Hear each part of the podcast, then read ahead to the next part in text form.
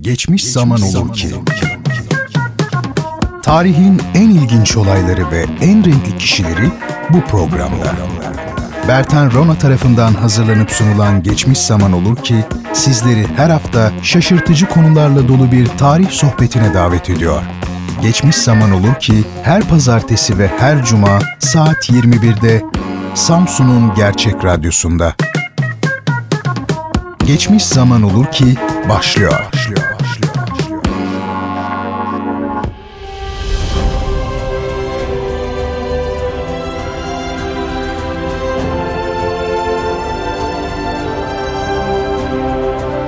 Sevgili dinleyiciler, tarihte yaşanmış enteresan, tuhaf olaylar ile yaşamış garip ve ilginç kişileri ele aldığımız Geçmiş Zaman Olur Ki programına hoş geldiniz.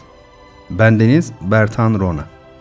Geçmiş Zaman Olur Ki'yi sizler için her hafta hazırlayıp sunuyorum. Programımı pazartesi ve cuma akşamları saat 21'de Radyo Gerçek'te dinleyebilirsiniz. Efendim bu bölümde sizlere ölüm yıl dönümü geçtiğimiz günlerde 31 Mayıs'ta idrak edilmiş olan ancak ne yazık ki ülkemizin yoğun siyasi gündeminde pek de işitilmeyen, oysaki belki dünyada bile eşi görülmemiş derecede orijinal bir insandan Türkiye için çok önemli olduğuna, olması gerektiğine kalpten inandığım çok ama çok özel birinden, Manisa Tarzan'ından söz edeceğim. Manisa Tarzan'ı hemen hepimizin adını duyduğu ancak hayatını ve yaptıklarını pek de yakından tanımadığı bir isim. Peki ama Manisa Tarzan'ı kim? Hiç bilmeyenler için soralım. Bir film yıldızı mı? Gerçekten Tarzan gibi ormanlarda yaşamış biri mi? Bir deli, bir meczup mu? Bir çevreci ya da dağcı mı? Yoksa bir savaş kahramanı mı? Gelin şimdi hep birlikte hakkında anlatılan onca efsanenin oluşturduğu sis perdesini aralayalım ve Manisa Tarzanı'nın sıra dışı kişiliğine ve hayatına yakından bakalım. Efendim Manisa Tarzanı'nın gerçek adı kendi söylediğine göre Ahmet Bedevi. Cumhuriyet sonrası nüfus kayıtlarında ise adı Ahmet Carlak olarak görünüyor. Halk arasındaki lakabı ise hepinizin bildiği gibi ve az önce de zikrettiğimiz üzere Manisa tarzanı. Ahmet Bedevi 1888 yılında Bağdat'ın 100 kilometre kuzeyindeki Samarra şehrinde doğdu. Kendisi aslen Kerkük kökenli bir Türkmen. Gençliğinde bir şenlik sırasında güzel bir kızla tanıştı ve bu kıza aşık oldu. Bu kız Türkmen kabile reisi Şeyh Tahir'in kızı Meral'di. Kız ailesinden istendi, ardından da nişan yapıldı. Ne var ki tam düğün hazırlıkları başlamışken Birinci Dünya Savaşı çıktı ve Osmanlı İmparatorluğu da savaşa girdi. Ne acı değil mi? Tam düğün hazırlıkları başlamışken. Ahmet Bedevi hemen cepheye koştu. Ancak hepimizin bildiği üzere savaşın sonucu Osmanlı İmparatorluğu için hiç de iyi olmadı. Ahmet Bedevi Dünya Savaşı'ndan sonra yaşadığı hayal kırıklığı ve üzüntü ile Hindistan'a gitti bir müddet orada balta girmemiş ormanlarda yaşadı. İleride Manisa'da sergileyeceği hayat tarzını belki de ilk defa Hindistan'da benimseyip uygulamıştır kim bilir. Ahmet Bedevi Hindistan'ın ardından ise İran'a geçti. Çok ilginç bir tesadüf sonucunda İran'daki bir Türkmenden nişanlısı Meral'in ve ailesinin İran'ın Gever yaylalarında olduğunu öğrendi. Yaya olarak aç susuz günlerce yol aldı ve nihayet nişanlısını buldu. Düğün hazırlıkları tekrar başladı ki buraya inanmayacaksınız sevgili dinleyicilerim ama Ahmet Bedevi bu defa da bir İran gazetesinde Mustafa Kemal adında bir komutanın milli mücadeleye giriştiğini öğrendi. Bir yandan vatanını savunmak için cepheye koşmaya can atıyor ama diğer yandan da nişanlısını bırakmak istemiyordu. O da her ikisini birden yaptı nişanlısını da yanına alarak Anadolu'ya geçmeye çalıştı. Ne var ki yolda çok çok acı bir olay yaşadı. Ahmet Bedevi'nin hayatında bir kırılma noktası olan bu olay, onunla beraber yollarda olan nişanlısı Meral'in sarp bir kayalıktan geçerken ayağının kayması ve çok acı bir biçimde uçuruma yuvarlanarak ölmesiydi. Evet, Nişanlısını çaresiz geride bırakmak zorunda kalan Ahmet Bedevi, yaşadığı büyük üzüntüye rağmen Anadolu'ya geçmeyi başardı ve Kazım Karabekir'in ordusunda Kafkas cephesinde er olarak silah altına alındı. Kurtuluş Savaşı süresince Gaziantep ve Kilis cephelerinde savaştı ve gösterdiği yararlıklardan ötürü kırmızı şeritli İstiklal Madalyası ile ödüllendirildi.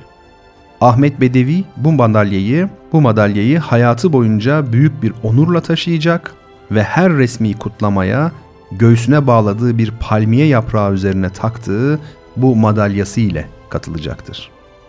Ahmet Bedevi Kurtuluş Savaşı sonrasında Manisa'ya yerleşti.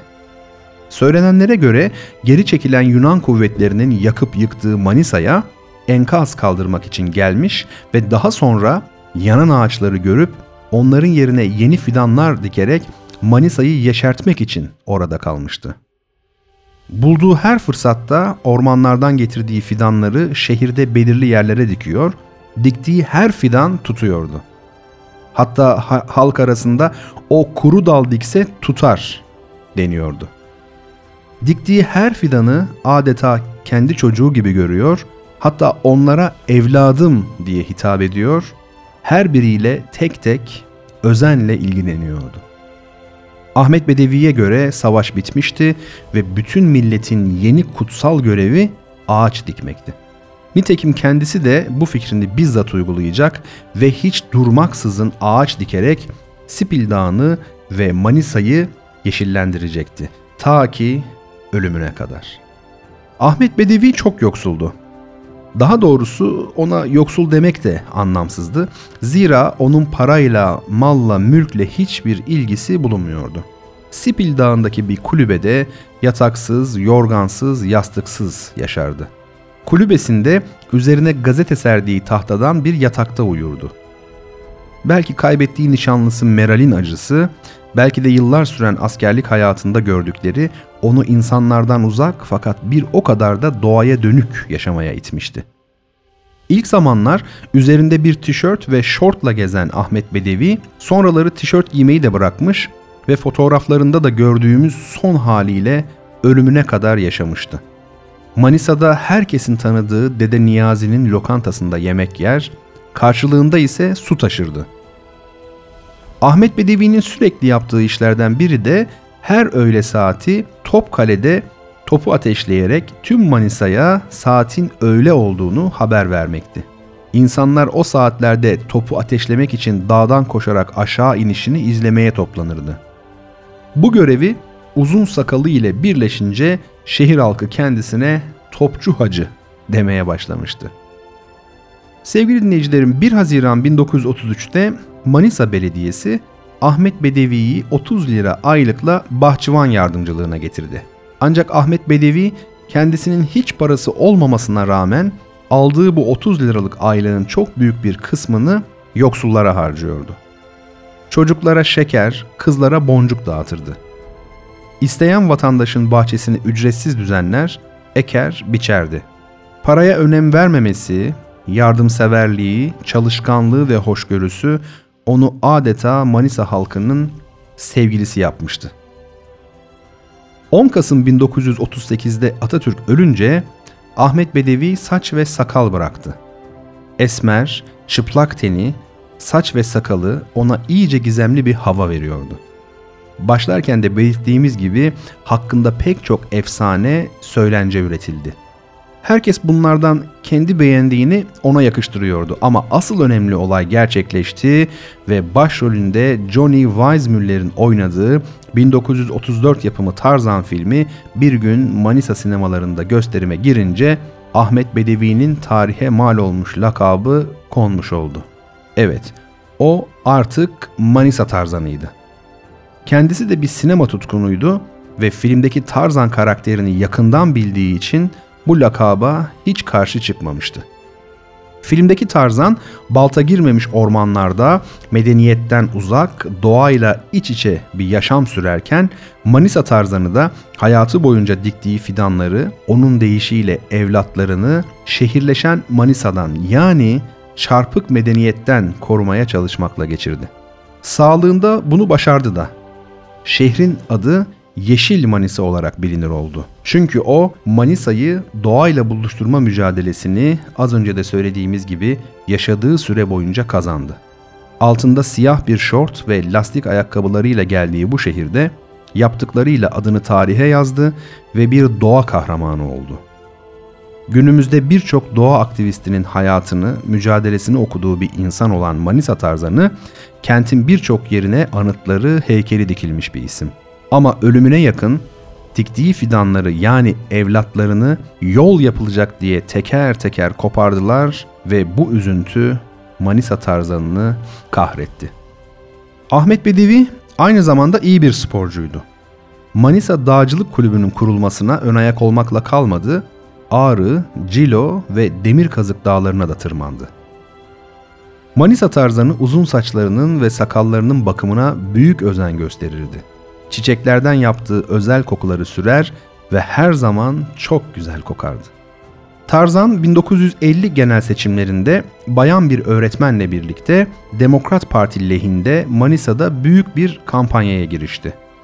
Kampanyaya tüm şehir halkı katıldı ve sonuçta seçimi bildiğimiz üzere Demokrat Parti kazandı. 1960'lı yıllara doğru Manisa'nın gelişmesi Tarzan'ın hayatını da etkiledi. Çünkü yeni mahalleler kurulmuş ve yol yapım çalışmaları başlamıştı. Ve ne acıdır ki bir gün bulvar yapmak için onun diktiği ağaçlar kesildi. Tarzan o sırada dağcılık kulübünden gençlerle yurt gezisindeydi. Döndüğünde manzarayı görünce gitti evlatlarım diye ağıtlar yaktı. O günlerde yanında olan Enver Gediz şunları anlatıyor. Ağaçlara vurulan balta seslerini dağdan duyarak şehre indi. Benzin istasyonu kurmak için onun çam fıstığı yetiştirdiği yeri düşünmüşler. Yanıma geldi ve ağaçlarım gidiyor kardeş dedi. Ben o araya gidiyorum. Elimden bir kaza çıkarsa beni kurtarırsın.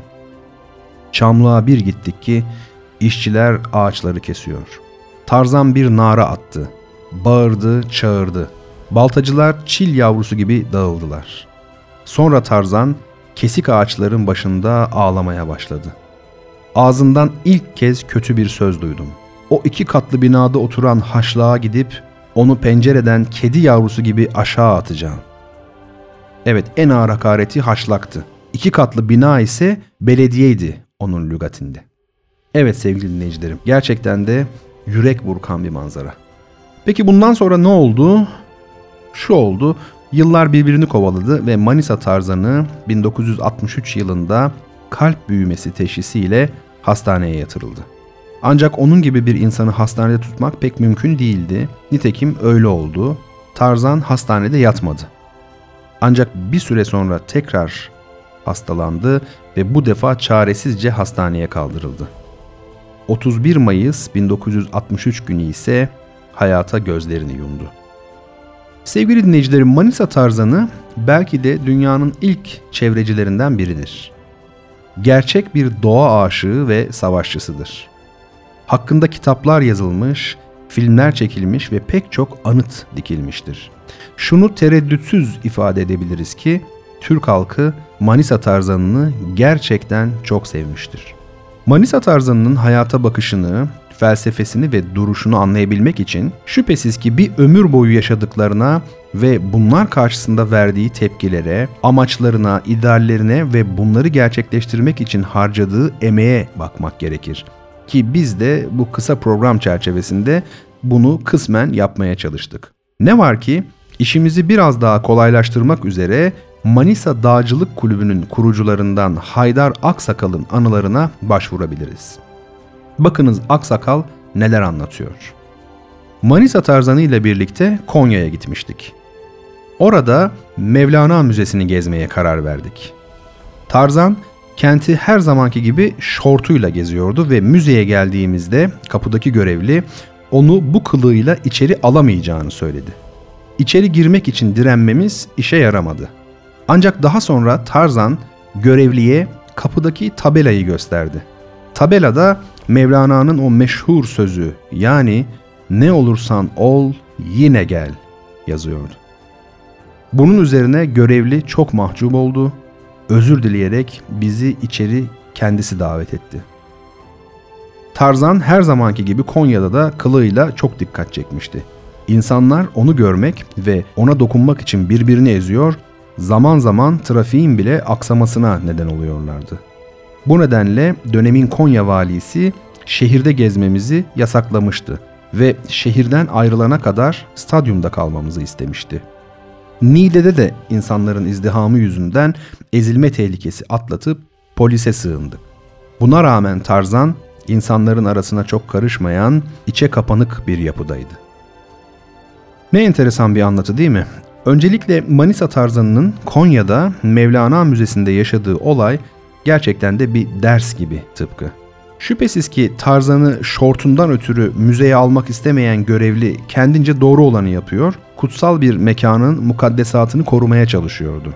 Ancak bizler insan olarak zaman zaman hatta çoğu zaman savunduğumuz değerleri korumaya çalışırken tabiri caizse kraldan fazla kralcı bir duruma düşüyoruz.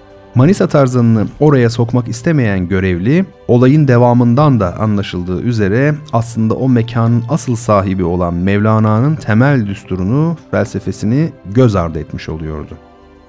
Nitekim Tarzan eliyle levhayı ve Mevlana'nın o levhada yazan tolerans dolu sözünü işaret ederek görevliye cevap veremeyeceği bir delil göstermiş oldu. Peki Manisa Tarzanı kendi yaşam tarzı hakkında neler düşünüyordu, neler söylemişti?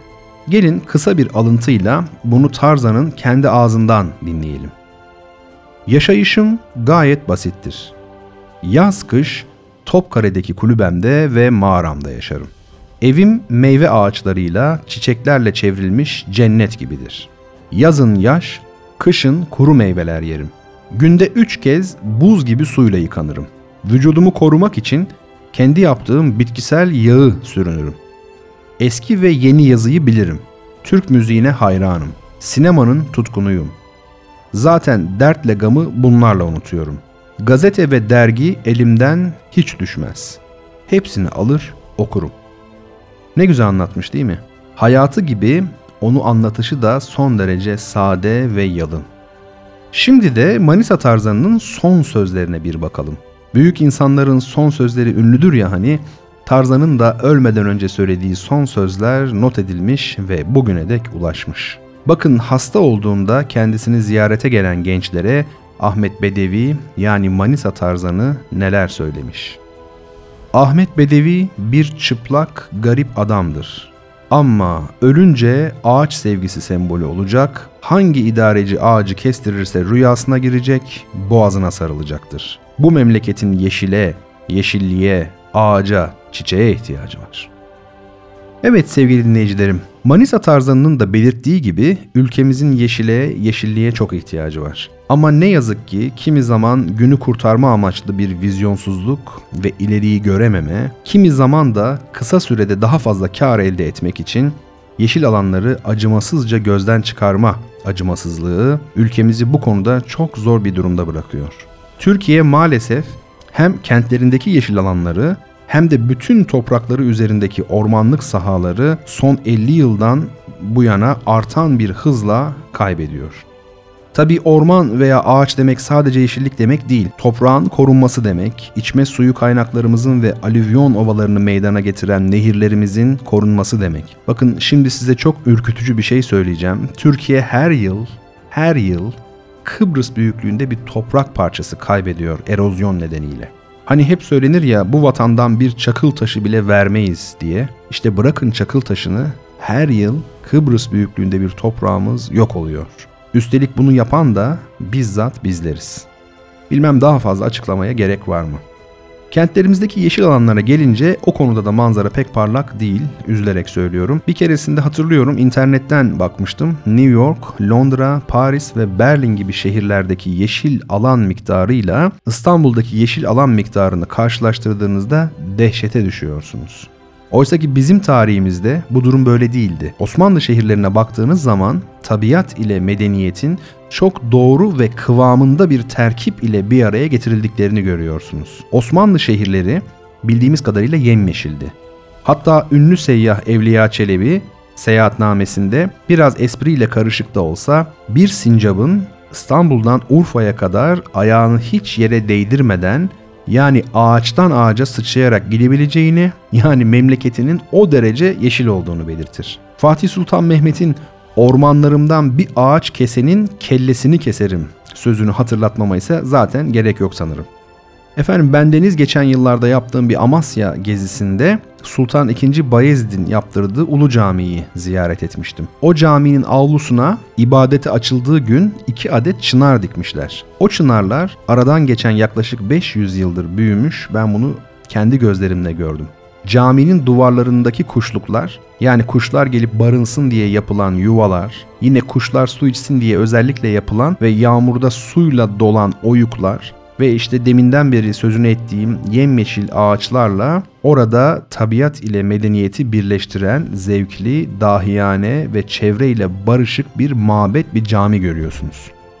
E, hep kıyaslama yapmak istemiyorum ama e, bir de bugünkü camilerimize bakalım. Böyle avlusu, bahçesi, hiçbir tarafında ağaç olmayan betonarme yapılar görüyoruz maalesef ve bu tablo bize hiç yakışmıyor.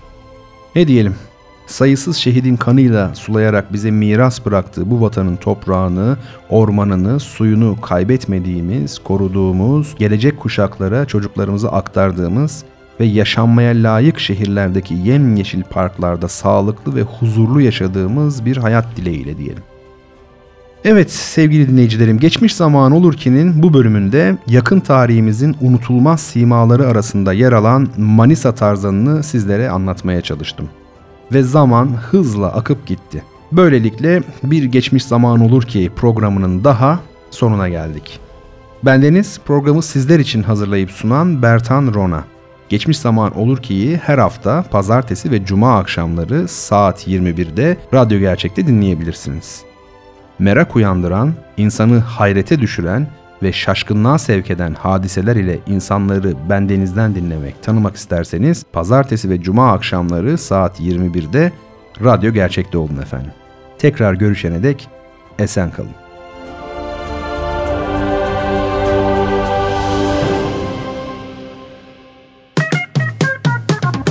Geçmiş zaman olur ki sona erdi.